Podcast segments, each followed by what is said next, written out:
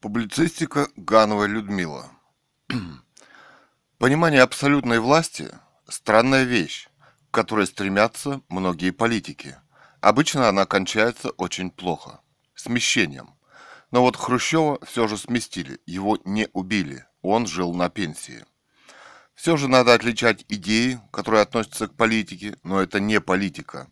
Ты как бы все стороны этой проблемы осветил – не нужно людей пристегивать к политике, которой они на самом деле не занимаются. За мной следит ФСБ. Но на самом деле они не имеют права этим заниматься. Но я думаю, письменного приказа нигде не отдано. И кроме того, они не имеют права этого делать. Главный критерий политики – человек стремится к власти и неограниченному богатству.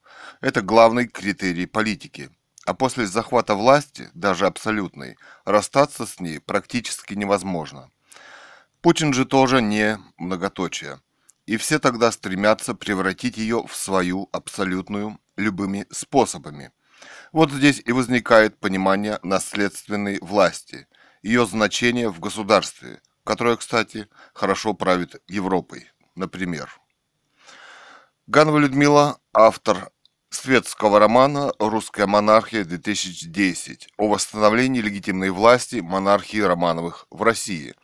В 2018 году она написала открытые письма в Нобелевскую премию а, по присуждению литературных премий э, королю Карлу XVI Густаву, который, собственно, их вручает, королеве Великобритании Елизавете II – и в 2018 году была сильно ослаблена. Мы считаем, было это инфразвуковое оружие или какое-то отравление. А, захват полиции Росгвардии и ФСБ с авто... спецслужбами с автоматами в закрытую реанимацию 20 против воли человека, без согласия человека, Нюрнбергский процесс.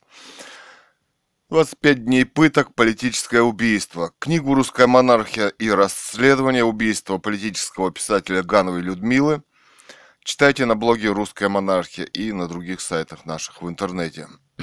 Читал сын писателя, художник Цуриков Илья. 2022 год.